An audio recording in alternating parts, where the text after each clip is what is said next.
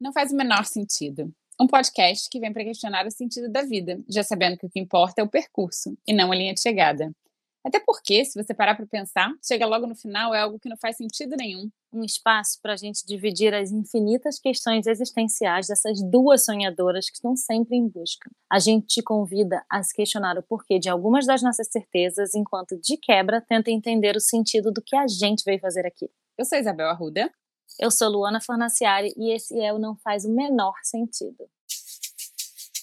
Não faz o menor sentido. Não faz o menor sentido. Não faz o menor sentido. Não faz sentido. Não faz o menor sentido. Não faz o menor sentido. Faz o menor sentido. Não tem o menor sentido. Não faz o menor sentido. Não faz o menor sentido. Não faz o menor sentido. Não faz o menor sentido. Não faz o menor sentido. Não faz o menor sentido. Episódio 32. E hoje não estamos sozinhas. Hoje temos uma super convidada para nos fazer companhia aqui hoje nessas nessas nossas reflexões semanais, né, sobre sobre a vida, sobre a nossa existência. E eu vou deixar, na verdade, a Luana fazer as honras. E Luana, faz a apresentação da nossa convidada e conta pra gente quem que o não faz o menor sentido está recebendo hoje. Hoje, o Não Faz o Menor Sentido recebe Daniele Moraes. Dani é escritora, podcaster, mãe, facilitadora de processos criativos. E eu tenho a honra de dizer que se tornou minha amiga. Bem-vinda, querida. Demorou, mas saiu, né? Sim, sim. Muito feliz de estar aqui com vocês, de verdade. E obrigada pelo convite. Muito bem-vinda, Dani. Obrigada, Então, Bel. Então, a gente estava numa dúvida muito grande do que a Dani, porque assim, gente, a Dani é aquela pessoa que você quer sentar, tomar um café e falar sobre qualquer assunto. E aí a gente ficou, cara, vamos falar sobre o quê? A gente deu algumas opções e a gente ficou numa dúvida se a gente falava sobre criatividade, que é um, um gancho forte do seu trabalho, ou Uhum. sobre carga mental. De que- mas aí a nossa questão, na verdade, é de que maneira que essas duas coisas estão ligadas. Uhum. Estão ligadas, estão desligadas, ou uma inversamente proporcional à outra. E aí, pronto, o palco é seu. Ai, ai. É, adorei a pergunta e adorei a conexão das duas coisas, porque realmente eu acho que é, para o bem e para o mal, as duas coisas estão conectadas, né? Estão interligadas de alguma forma, porque a, a, a gente, para a gente poder acessar, né, o nosso potencial criativo, a gente fala às vezes potencial criativo parece uma coisa que é, ou é muito estranha, muito fora, ah, isso eu não tenho, não, não é co- não- eu não nasci com isso, ou então a gente acha que é alguma coisa que precisa é, ser muito estimulado, precisa ser muito é, trabalhado para que você consiga atingir o seu potencial criativo e tudo mais. Mas na verdade, é, todo mundo tem potencial criativo, né? Porque a gente, até, até a nossa forma de aprender na vida tem a ver com criatividade, tem a ver com a gente se abrir para transformações e aprendizados de novas habilidades, né? Então a gente vai estar recriando caminhos próprios para nossa para nossa existência, né? Então o aprendizado tem a, já ele é quase uma uma consequência disso, né? Cara, a criatividade e carga mental tão, tem muito a ver uma coisa com a outra, né? E inclusive uma das ferramentas assim que a gente usa de, de saída, né, como uma grande artimanha para a gente acessar o nosso potencial criativo é uma liberação dessa carga mental, porque a carga mental é como se ela fosse uma bagunça no nosso quartinho de criatividade, né? A gente consegue acessar esse quartinho, tirar essa bagunça inicial ali, ou seja, drenar essa carga mental através de uma ferramenta que eu amo, que eu sou apaixonada, que é a escrita, né? Então a escrita ajuda muito a gente a fazer esse processo de limpeza da, da mente ali. Uh, ela talvez não nos livre da carga mental, porque a gente precisa de um caminho um pouquinho mais é, profundo para entender como a gente se relaciona com a carga mental, como é que a gente faz para fazer transformações na nossa vida, para que essa carga mental não seja né, absurda como costuma ser, como a gente, infelizmente, é, tem levado a vida. Mas a gente tem esse mecanismo que ajuda a drenar essa carga mental e esse quartinho da nossa criatividade um pouquinho menos uh, congestionado ali de informações e, e, mais suave, ele pode ser é, explorado né, de uma forma muito mais é, potente mesmo, né? A gente vai encontrando as coisas, a gente vai percebendo que uma coisa combina com a outra, que um objeto tem a ver com outro, né? Eu estou fazendo essa essa metáfora do quartinho, porque na verdade é isso, né? A nossa cabeça é uma só. Então, onde está a criatividade, onde está a angústia, onde está a carga mental e onde está a nossa, o nosso bom humor, é, é tudo ali, né? É tudo no mesmo, no mesmo ambiente. Só falar uma coisa, você ficou falando da escrita e como que a escrita é boa para carga mental, eu fiquei pensando na minha escrita. Ir ao mercado. é isso. Marcar dentista da criança. Passar é no banco. Não, e aí na hora que você faz essa lista, na hora que você deita isso no papel, você tira isso da frente, você desocupa aquele espaço e você abre né, a cabeça para outras coisas. E eu não estou falando disso como uma, um caminho para ser mais produtivo, né? Não é isso, porque também às vezes a gente fala assim, ah, tá, entendi. Então é um jeito de eu chegar a, aumentar ainda mais a minha produtividade. Não, pelo contrário, na verdade, é para você re, é, retardar a velocidade de pensamento, você diminuir o ritmo, e aí, a partir de um novo fluxo, acessar coisas novas, diferentes, fazer novas sinapses, encontrar caminhos diversos, enfim. É, eu acho que esse, esse assunto, né, e falar sobre também escrita e produtividade, está extremamente ligado com o nosso episódio de semana passada, né, Luana, que a gente falou muito sobre produtividade, então muito bacana, porque eu acho que hoje vai complementar muito. Tenho uma pergunta para te fazer, Dani, e Antes de uma pergunta, na verdade, eu quero falar uma coisa. Adorei sua metáfora do quartinho bagunçado. Amei, porque é bem isso. É, semana passada eu tive um um grande pensamento, assim, né? Me veio um insight, porque é, eu tô com essa minha carga mental, eu tô com esse meu quartinho aí super bagunçado, tô num momento de transformação de carreira, de vida, repensando vários caminhos, redesenhando um monte de coisa, sabe? Então esse meu quarto, ele tá super bagunçado nesse momento.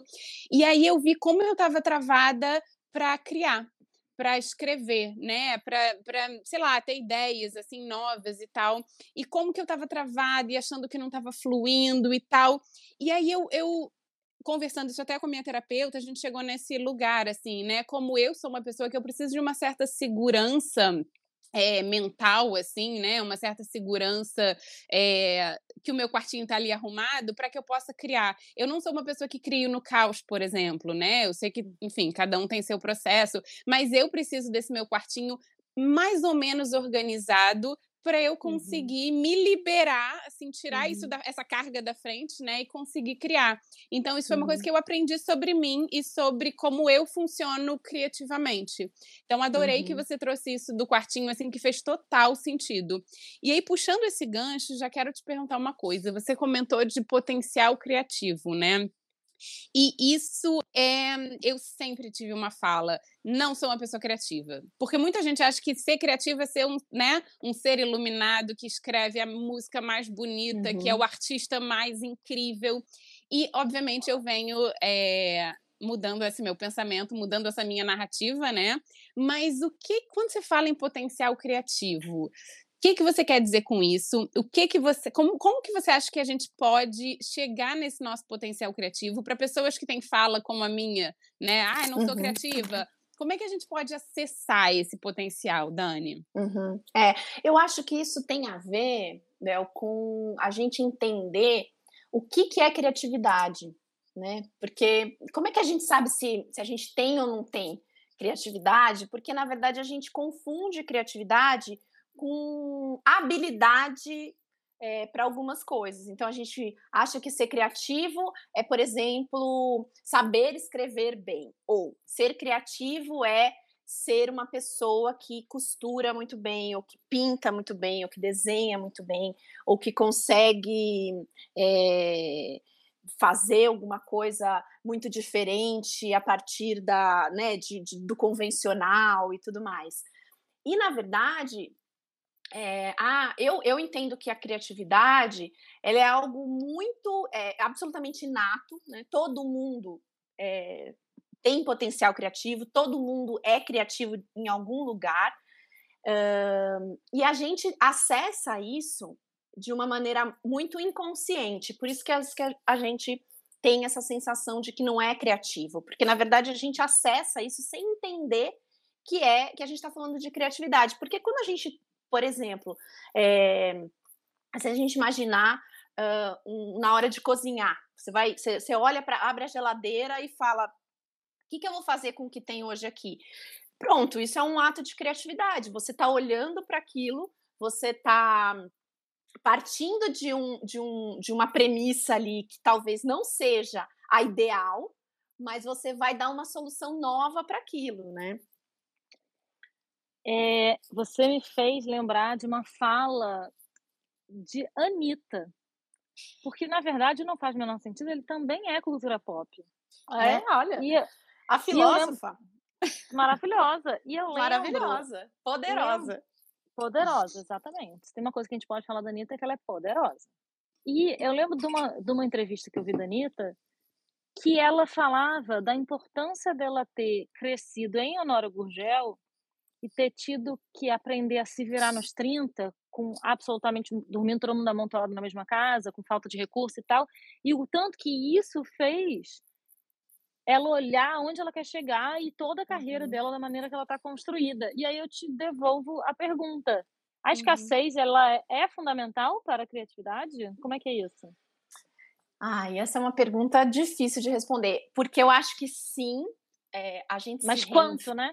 É, a gente se reinventa, a gente às vezes a gente precisa com, com a, na linguagem mais vulgar, né, da água batendo na bunda para a gente é, né, se mexer, para a gente repensar, para a gente mudar a forma como a gente está fazendo. Então, o incômodo, né? E aí, no caso né, de uma questão social, putz, é, nem se fala. A, a, gente, né? Muito se fala, né? Até de brasileiro. Ah, brasileiro é mais criativo porque precisa se virar nos 30 e tudo mais. Mas eu tenho uma sensação de que essa é um, essa é um, esse é um olhar um pouco, um pouco perverso para a utilidade da escassez, sabe? Assim, eu acho que a gente sim pode se desenvolver, pode acessar uma criatividade por conta de um incômodo, por conta de uma falta, por conta de uma escassez, mas eu não acho que a gente precisa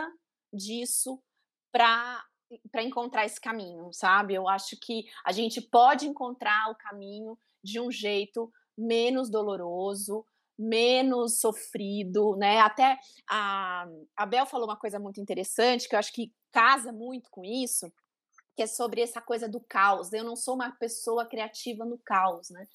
E eu fiquei pensando, por que, que será que a gente às vezes acha que precisa desse estímulo do caos para isso, né? E isso eu acho que vai também de pessoa para pessoa. Também tem gente que vai vai vai estar tá na merda e vai continuar na merda para sempre. Não, isso não vai dar o impulso, isso não vai fazer a pessoa, uh, né?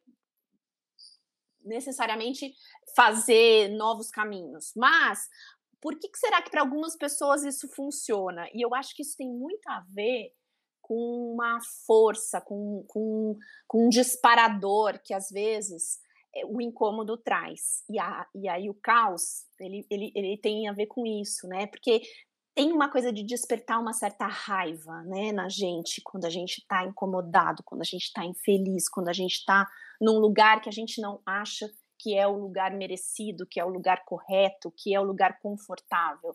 Então, acho que esse, esse incômodo, ele dá uma certa, ele tem uma, uma faísca, assim, sabe? Ele tem uma coisa que impulsiona, às vezes, o, o, o potencial criativo nesse sentido. Mas eu acho sim que é possível a gente encontrar meios de estimular a nossa criatividade, de usar é, de, de, ser uma pessoa mais aberta para esse potencial de uma maneira mais gentil, né? Eu estava ouvindo esses dias uma entrevista do Caetano no, no podcast. Eu ouvi a versão em podcast, mas do programa da Roberta Martinelli, Som Apino. E ela fez uma entrevista com o Caetano, nem sei se é recente, eu acho que é, eu acho que é do ano passado.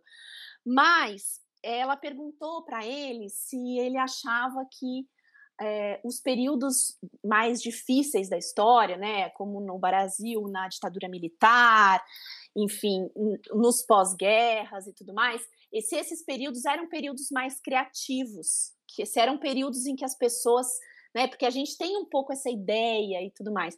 E ele falou uma coisa meio parecida com isso, é, que eu acho que, que, que, que, que, a gente pode adotar de uma maneira mais gentil. Assim, não, a gente não precisa é, da dor, a gente não precisa do, da exceção para criar. A questão é que esses momentos trazem um impulso que é de você precisar se expressar, de você ter uma uma dor que você quer colocar para fora, mas você pode ter necessidade de, de criar e de se expressar também no bom momento, também no momento uh, fluido, criativo. Você pode aumentar ainda mais esse acesso, né? Então eu acho que é, eu acho que a, a resposta não é não é nem sim nem não.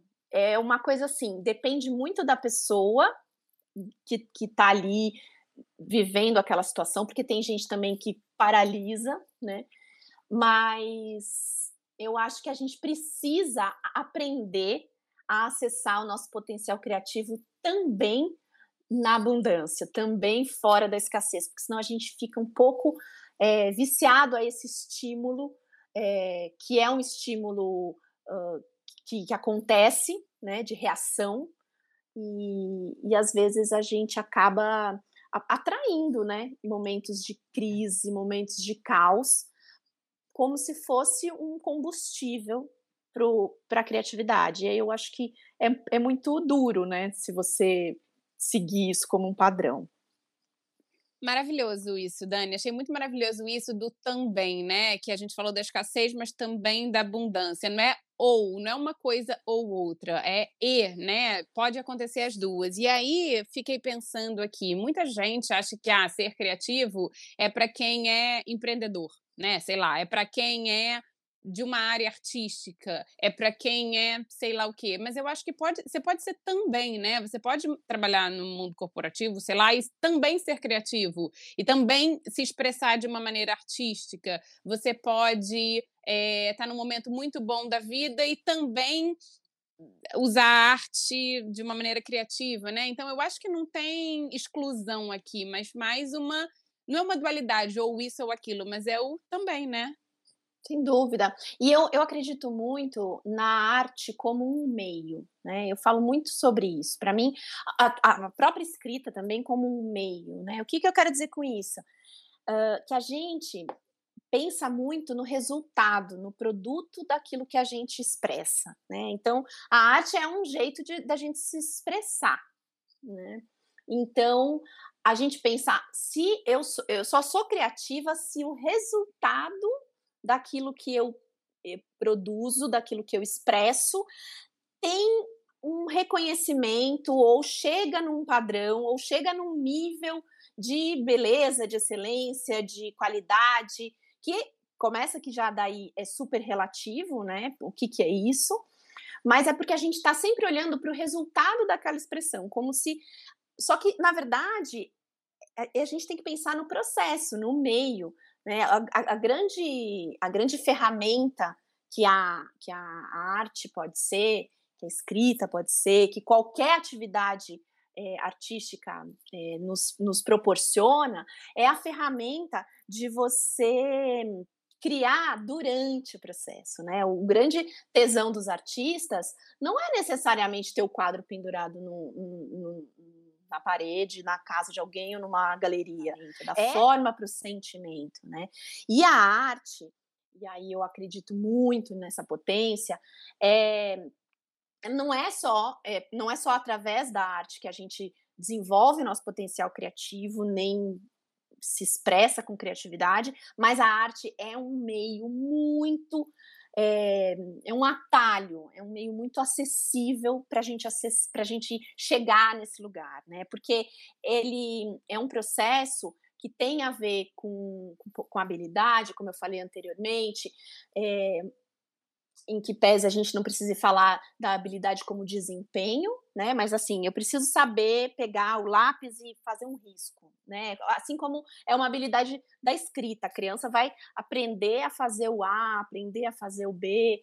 Aquilo é uma habilidade. Não quer dizer que aquela letra vai sair linda, perfeita, maravilhosa dentro de um padrão de caligrafia, mas aquilo é uma habilidade. Então a arte ela vem desse lugar da habilidade, mas ela também acessa um, um, emocional, ela acessa um inconsciente, ela acessa um, um, um padrão mental que está muito mais profundo do que aquele que a gente costuma acessar quando a gente está fazendo algo que é mais técnico ou mais objetivo, né? Então, a, digamos assim que a arte ela dá um drible na nossa consciência e traz para fora assim emoções e sentimentos, por isso que muita muita gente usa a arte em processos terapêuticos com com N finalidades, né? Sabe que é interessante isso que você está falando, porque Ó, Isabel, mais uma vez vamos puxar o assunto da aquarela, não, não faz o menor sentido. Toda Ai, semana. meu Deus, lá vem a Luana falar de aquarela. Tá lascada, que eu também amo, então já vai agora duas contra uma, hein? Vamos lá. Afi. É, é, o que eu tava pensando sobre essa coisa da habilidade específica, né? É, eu já brinco bastante aqui, já falei. Não, não vou falar. Olha só, episódio anterior a gente falou 800 vezes de aquarela, não vai ser o caso aqui. Mas essa coisa que para mim está sendo uma, um, um entendimento muito novo de como que o processo pode ser gostoso. Isso é uma coisa, gente. Só e recapitulando aqui que a gente não falou, a gente conheceu Dani, quer dizer, eu conheci antes, mas Bel conheceu Dani num curso de criatividade que ela vai falar daqui a pouco, como é que é essa história de curso. Mas a Dani dá um curso de criatividade e eu lembro demais, Dani, de você batendo numa tecla durante o curso falando, gente, é para ser gostoso. E isso tem ficado muito na minha cabeça no entendimento de como é o meu próprio processo criativo, porque uhum. eu sou uma uhum. pessoa muito focada no resultado final, sabe? Tanto, uhum. então assim, eu amo correr. Sou péssima. Sinceramente, assim, enquanto performance, enquanto pace, sou péssima. Sou uma boa corredora, entendeu? Tem várias questões, não, não, não aprendi, enfim, sei lá, não sei porquê, não é. Mas eu gosto e poderia ser a minha coisa só que eu só consigo que seja a minha coisa se eu não ficar com uma obsessão de que, putz, tá correndo muito devagar, hum. putz, porque aí fica aquela vozinha na cabeça dizendo que você não é boa o suficiente, sabe? É Mesma aí. coisa com a aquarela, né? Ou com que essa, essa vozinha da Bel de, ah, eu não sou criativa, sabe? Eu uhum, vejo, por exemplo, uhum. na aquarela que cada vez que eu tô pensando, eu quero atingir tal coisa, fica uma merda, dá errado, entendeu? E é foda isso para mim, que é uma coisa para mim que, que eu, eu sou não acho que sou uma artista, mas eu me acho uma pessoa muito criativa, tanto no meu trabalho, quanto na minha vida pessoal, nas minhas soluções, e no, não me virar nos 30 um pouco, sabe? Mas não sou uma pessoa, por exemplo, que toca um instrumento. Não sei tocar um instrumento, uhum. não tenho ritmo nenhum, sou toda errada, gente. Sou, mas, e sou casada com um músico, que é um maluco que pega aquele cara que toca, sei lá, lá caixa de fósforo, sabe? Que uhum. toca qualquer coisa. E aí, peraí, gente, que eu tenho que espirrar.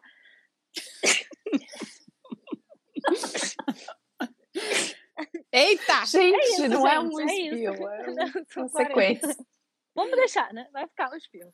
É, então, eu sou, e aí quando você vive num meio musical cheio de gente talentosa e você não tem esse, você é um zero à esquerda, entendeu? Nessa habilidade específica, uhum. você fica com uma sensação de não é sabe assim, que você não tem esse talento. Né? Mas é. aí ao mesmo e aí?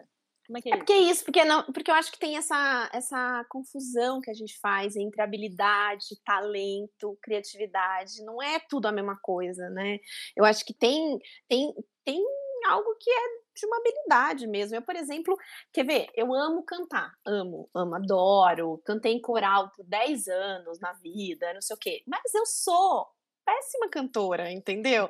Eu não canto, eu tem gente que abre a boca e canta, eu não consigo, eu já, eu, sabe assim, e eu, e eu estudei, né? Porque quando eu, eu, eu cantava, a gente tinha aula, a gente fez, desenvolveu técnica, eu sei respirar, eu sei tudo que tem que fazer, mas a hora que eu abro a boca e canto, cara, não dá certo, não tem um timbre lindo, não, não tem potência, não, não é um negócio que não adianta muito, sabe? Agora, quem, eu acho que durante muito tempo eu fiquei super frustrada porque eu não conseguia desempenhar, porque a gente está nesse lugar do desempenho, né? Como você falou da corrida, a gente quer performar, a gente quer, quer é isso, resultado. Agora, o tesão é cantar, entendeu? Então, o que, que eu faço? Agora eu canto, eu canto em casa, né, as pessoas que. Foda-se.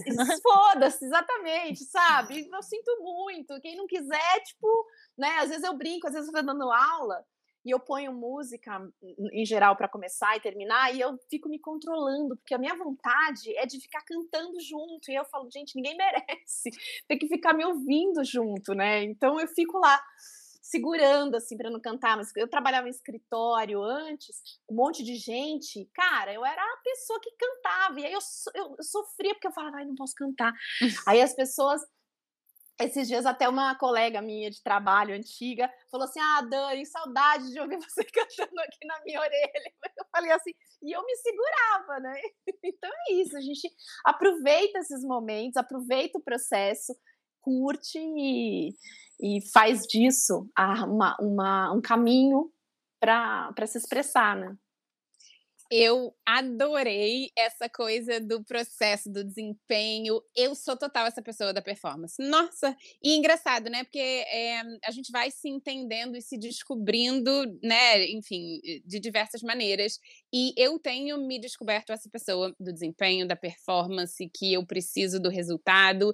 É, então, tá rolando, assim, uma desconstrução disso, né? Para eu entender como, para mim, eu posso ter mais prazer em alguns processos. E aí eu queria pegar esse gancho do processo do prazer, porque isso é uma coisa que ficou muito para mim do curso até que a gente fez com você, Dani. É, a gente está falando aqui, né, de carga mental e tal. Eu, no final de semana, eu sou a pessoa que eu sou puro prazer. Eu não, não tô nem aí se a casa tá bagunçada, se tem louça na pia, se, né, se a criança tem que fazer. Não tô nem aí. Fim de semana é só prazer. Eu quero ir pra rua, eu quero ir pra praia, quero encontrar amigo, quero tomar minha cerveja. Enfim, eu sou essa pessoa. Agora, na durante a semana ali no trabalho, eu sou tão rígida. E eu tenho uma coisa de rotina, disciplina, sabe? Uma coisa assim, mas eu acho que ficou rígido demais. Então eu me peguei muito não tendo nenhum momento de prazer, assim, no meu dia, sabe? E muito preocupada com a coisa da performance, principalmente no, no profissional e tal, que eu me vi totalmente engessada, totalmente rígida, sem conseguir ter momentos de prazer, de pausa. Eu acho que por isso que eu cheguei no meu ponto, no meu clímax do quase burnout, assim, da quase depressão e tal, porque eu fiquei tão com um pensamento estreito, sabe? Do tem que fazer, tem que fazer, tem que produzir e tal, que eu não curti o processo, que eu não conseguia incluir momentos de pausa, de prazer, de descanso, enfim. É, disso, de de repente você tá ali no meio do trabalho, você canta um pouquinho, desopila um pouquinho e volta, sabe? Então, uhum. essa questão do se abrir um pouco para o prazer no processo, que para mim foi, assim, tem sido uma coisa que eu tenho tentado praticar mais. Ô, Bel, mas você sabe que você foi falando e eu fui. Minha cabeça foi fervendo aqui, porque quando você disse que, ah, eu sou essa pessoa, eu sou essa pessoa da, que, que se preocupa na performance, que se preocupa com o resultado e tudo mais, é, eu, até, eu até anotei aqui, porque a gente está conversando e eu vou anotando umas coisas para não ir perdendo, porque é, nós somos essas pessoas. É, a gente está numa sociedade da performance. Então, a gente tem essa sensação de que é individual, de que sou eu. Ah, não, mas o meu amigo, a minha amiga não é assim e tal. Não é, mas ela está inserida numa sociedade que é. Então, de algum jeito, aquilo é uma pressão, nem que seja uma, um, algo que ela rejeite, que ela não que ela não, não, não se aproxime, mas está ali, então, essa, essa questão da performance, a questão da, da do resultado, é algo como se, como se fosse um aquário, a gente está dentro, a gente está mergulhado nisso o tempo todo. E aí o que, que acontece? quando a gente se vê e se identifica, né, e consegue ter essa, essa perspectiva, e se percebe nesse lugar de uma forma mais intensa, né, não, eu sou essa pessoa que, que, que, que se identifica com a importância do resultado, da performance, a gente vai direto para a ideia de que resultado, performance, é, chegar lá é algo que exige sacrifício, renúncia, rigidez, disciplina. Por quê? Porque prazer, alegria, bem-estar não leva a lugar nenhum. O que leva ao resultado e à performance é a vida dura, é o esforço, né? E a gente a gente vem desse lugar, a gente vem dessa história. Né? Então, assim, não pode ter prazer, porque se tiver prazer, não tem performance, não tem resultado, porque o resultado ele vem do sacrifício, ele vem da dor, ele vem daquilo que você precisa lutar para, né? Então, assim, desconstruir isso, entender que, que você pode, sim, é, não só chegar no resultado, mas viver aquele processo, de uma maneira mais prazerosa, de uma maneira mais leve, de uma maneira benéfica, não só para você como para quem está no seu entorno, é uma grande mudança de chave, é uma grande transformação assim, que, que a gente, e é um pouco nadar contra a corrente, porque não é o que não é o que se espera, né? Então a gente tem muito isso. E, e isso é muito é muito enraizado na nossa, na nossa história, né? É, é, é, sacrifício. A gente pensa, na, desde criança, a gente entende que não pode, é, que não pode ser preguiçoso, que não pode ser isso, aquilo, outro. A gente vai criando é, todas essas essas autoexigências, né? E aí a gente vai subindo esse sarrafo, vai subindo esse sarrafo, vai subindo. Aí chega uma hora que você vê que você está num lugar absolutamente inalcançável, inatingível.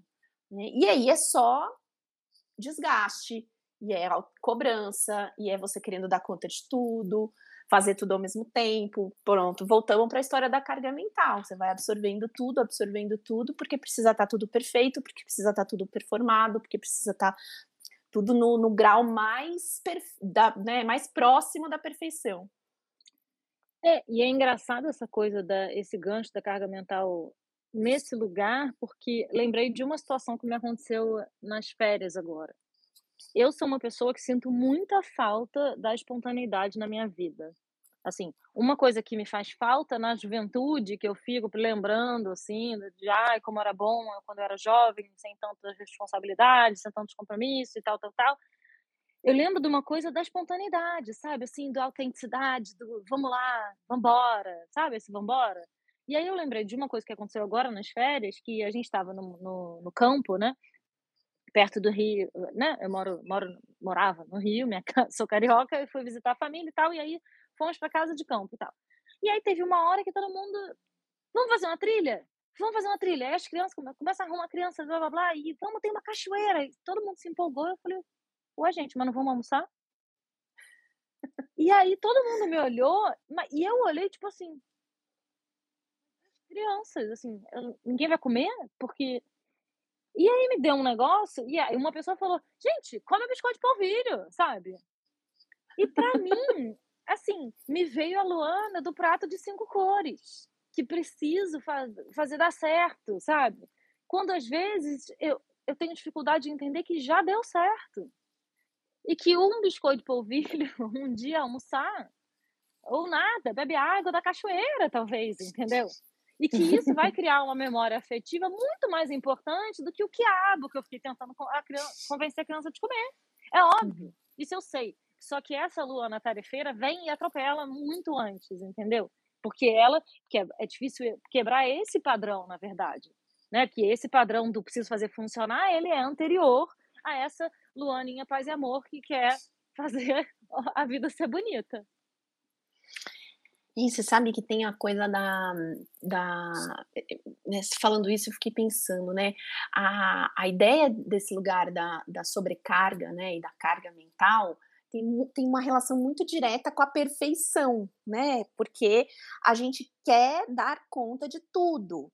E aí a gente se entope de informação, responsabilidade, compromisso e tudo mais. E aí a gente quer ser aquela pessoa espontânea, legal, nananã, descolada, aí a gente quer ser a mãe do prato de cinco cores que segue todos os, os né, as melhores informações nutricionais possíveis, porque você tem acesso a isso. Então tá tudo. Você não tá fazendo nada de errado, né? É incrível isso. Mas aí você. Mas, mas é, tem coisas que são inconciliáveis. E a gente quer conciliar. Então, assim, na verdade, a gente precisa entender que tudo isso também tem a ver com escolha. Com, com as escolhas que a gente precisa fazer e entender que vai ter momentos em que talvez a prioridade seja o prato com cinco cores, porque você também não precisa viver de biscoito de polvilho. Mas que vai ter momento em que tá maravilhoso o biscoito de polvilho e que a experiência vai ser incrível. E isso tem muito do que desse, desse lugar que a gente tá sempre, parece que mesmo quando a gente consegue decidir, quando a gente consegue fazer uma escolha, a gente está sempre olhando para aquilo que deixou de fazer. E aí vem a culpa. Né? Então, assim, ah, levei para a cachoeira, a gente fez o passeio, mas depois ele ficou com fome, ele chorou, ele sei o quê. Ai, que foi? A culpa, porque a mãe que não fez a, a, comida que devia, que devia ter pensado nisso antes e tudo mais. Por quê? Porque a gente está olhando para esse lugar da excelência, porque a gente está olhando para o lugar da conciliação perfeita das coisas. E não tem conciliação perfeita. Não, isso não isso não existe. Isso é uma, uma, uma mentira que contaram para gente e que a gente persegue. A gente fica perseguindo isso como se fosse possível, e não é. Não é. Então, assim, é, escolheu, decidiu, a gente precisa silenciar esse ruído da dúvida, da, da, do questionamento. Tomou uma decisão? Tá tomada. Olha para frente, vamos para a próxima. Porque no fundo a gente fica na angústia que é esse lugar desse barulho daquilo que a gente não consegue desapegar, né? Porque no fundo a gente fez uma escolha, mas não consegue se desapegar da, da, da, da, da responsabilidade de conciliar o que, é, o que não é conciliável, né? Faz sentido isso que eu tô falando? Faz total, faz total sentido, Dani. E rouba a gente também muito essa espontaneidade que a gente tanto quer, né? E rouba muito da gente esse presente, porque a gente tá lá na cachoeira pensando no quiabo, né? Ou então você tá no quiabo pensando na cachoeira. Ou então ah. você vai, sei lá, para um restaurante pensar na cachoeira e no quiabo.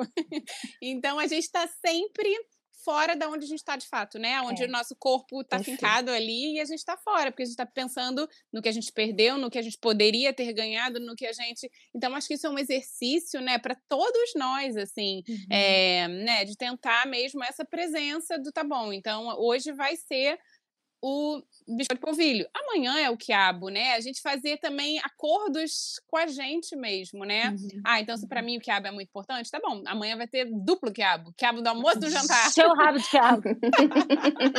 fazer a semana do quiabo. Mas é um puta exercício, né? Um puta exercício de presença, né? Demais, demais. E, e tem uma coisa que é, a gente precisa e não pode esquecer, é que nesse lugar aí das escolhas, nesse lugar do equilíbrio, né? Talvez eu goste mais da palavra da harmonia, da gente harmonizar é, essas, essas demandas todas. A gente não pode esquecer que existe a nossa existência, né? A gente, então assim, porra, o que, que você quer fazer? Qual que é o seu desejo naquele momento? Né? Porque, gente, porque isso tem muito a ver também com esse lugar da criatividade. Quando a gente se esquece da gente, quando a gente não se inclui dentro, né? Quando a gente desaprende o caminho de se ouvir, né? A gente se desconecta também com o nosso potencial criativo. Porque o nosso potencial criativo tem a ver diretamente com aquilo que é mais da nossa essência, com aquilo que é mais quem a gente é, com a nossa identidade mais profunda. Então, quando a gente perde essa conexão, e é muito fácil perder essa conexão, eu acho que assim, a maternidade ela é tipo um, um, um elástico esticado para a gente perder essa conexão, porque insere na vida da gente é, um, um, grau de, de, de, de, decisões e demandas, impactos é, absurdo que a gente se desconecta mesmo, né? Às vezes a gente é, não deixa de ser um luto, a gente sempre fala disso, né? Que a maternidade também é um luto, porque a gente, aquela pessoa que a gente era, não existe mais e tudo mais. Então, esse lugar de aquela pessoa não existe mais, quem é essa nova pessoa que a partir daqui começa a existir? E qual é aqui, qual é a característica, qual é a, a, a percepção mais profunda desse ser? Porque essa, essa, essa percepção mais profunda do ser, essa essência, essa não muda. Essa não muda. Né? E, e só que a gente performa diferente. A gente vai mudando o jeito que a gente se relaciona com essa essência, por conta das nossas responsabilidades, por conta das nossas decisões, mas sem dúvida nenhuma, aquilo que é mais profundo está lá. E é nesse lugar, é nesse, é nessa, nesse entendimento, é nessa conexão mais profunda que vem e, e, que a gente consegue acessar esse potencial criativo, porque ele está ali na nossa essência. Por isso que a gente fala em criança interior, em, em, acessar esse, esse lugar das nossas memórias mais profundas, das nossas memórias mais antigas, porque é isso, né? A criança ela exerce a presença absoluta. Para ela não tem não tem futuro e não tem nostalgia. Ela está sentada brincando, ela está sentada brincando, ela está ali. Ela não está pensando se, se vai ser, se vai, o que, que vai ter no almoço. Ela só, só quer brincar. Né? Então, esse lugar dessa presença absoluta tem a ver com essa essência mais profunda, tem a ver com a nossa criatividade, né? Nossa, Dani, uh, uau, maravilhoso. Acho que você não poderia, a gente não poderia encerrar de maneira mais bonita e mais profunda e mais reflexiva, que então agora vamos uhum. deixar aí o dever de casa para todo mundo que está ouvindo a gente, para uhum. resgatar essa, essa criança, essa essência, essa presença, né? E obviamente, claro, é um trabalho, mas é para a gente se olhar um pouquinho, né, Dani? É isso. Tira tudo isso da frente e uhum. para a gente se olhar, para a gente se conectar. O que, que é isso que está aí embaixo, tão soterrado por toda essa performance que a gente insiste em fazer, né? Uhum. A gente está ali, a gente está ali, mas muitas vezes tem tanta coisa em cima que a gente não consegue enxergar. Então é começar esse trabalho de tirar tudo de cima, né? De lapidar um pouquinho mais para a gente chegar é, no coração da nossa criança, do nosso potencial criativo, de tudo isso que a gente tem, né? É, e é isso. E aí é chamar para brincar, né? É, é, a gente se convidar para brincar, né? Tem mais, tem coisa mais gostosa do que a gente poder. O que, que é brincar, né? É fazer alguma coisa absolutamente por prazer. brincadeira ela só serve para isso, né? Para você se divertir. Então, escolhe uma coisa muito divertida e se dá de presente esse momento. Aí é um jeito da gente convidar essa essência para para se manifestar de uma forma mais palpável na nossa vida, né? Ai, que delícia, gente, sério. Seria capaz de ficar aqui mais umas quatro horas conversando. Dani, falamos aqui um pouco do curso que onde nos aprofundamos na nossa relação. Fala um pouco mais pra gente do seu trabalho, se a pessoa quiser saber mais onde é que ela te acha e o que, que você tem aí no seu radar ah, que delícia. criança. Ah, então, tem um playground bem gostoso aqui para o pessoal vir brincar.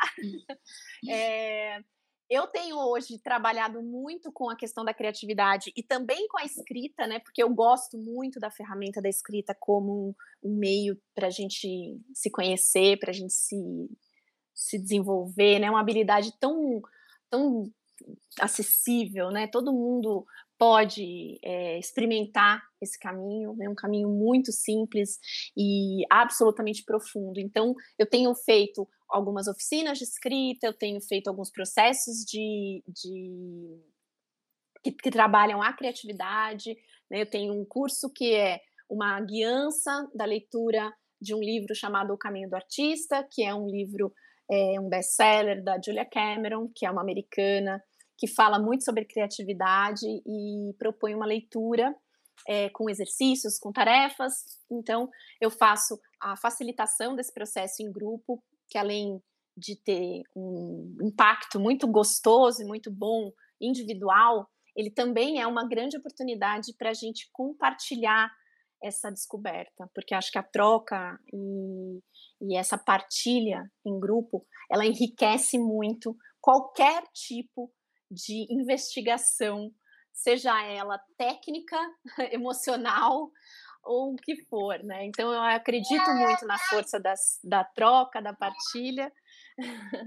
e, e, é isso, né? Que nem a gente está fazendo aqui, é uma conversa, né? Quando a gente conversa, a gente enriquece. Então esse processo é muito gostoso. E... E além disso, tem o, o Candeeiro, que é um curso que eu falo sobre essa faísca criativa, ou seja, como é que a gente descobre aquilo que faz o nosso coração bater, é um, um, um percurso mais provocativo para a gente entender, perceber, sentir é, esse potencial criativo em cada um, em cada uma. Então esse esse esse, esse é um convite para quem duvida um pouco, para quem acha que não tem, ou para quem sabe que tem, mas não lembra mais como é que faz para chegar lá. e além disso, para quem quiser conversar comigo, puxar assunto e saber mais do meu trabalho, pode me procurar no Instagram, Moraes, ou no meu site www.danielemoraes.com.br. Maravilhosa, Dani, maravilhosa. Muito obrigada. O convite está extenso. Quando você quiser voltar, você é muito bem-vinda aqui sempre. E amei, obrigada. Ah, querida, muito bom. Eu que agradeço. Gente, é isso. Espero que vocês tenham amado como a gente. Eu amei muito. E quem quiser continuar essa conversa, vai lá no nosso Instagram. Não faz o menor sentido, cheio de ponto no meio, não ponto faz ponto ou ponto menor ponto sentido. E a gente se vê na terça-feira que vem. Até terça que vem. não faz o menor sentido.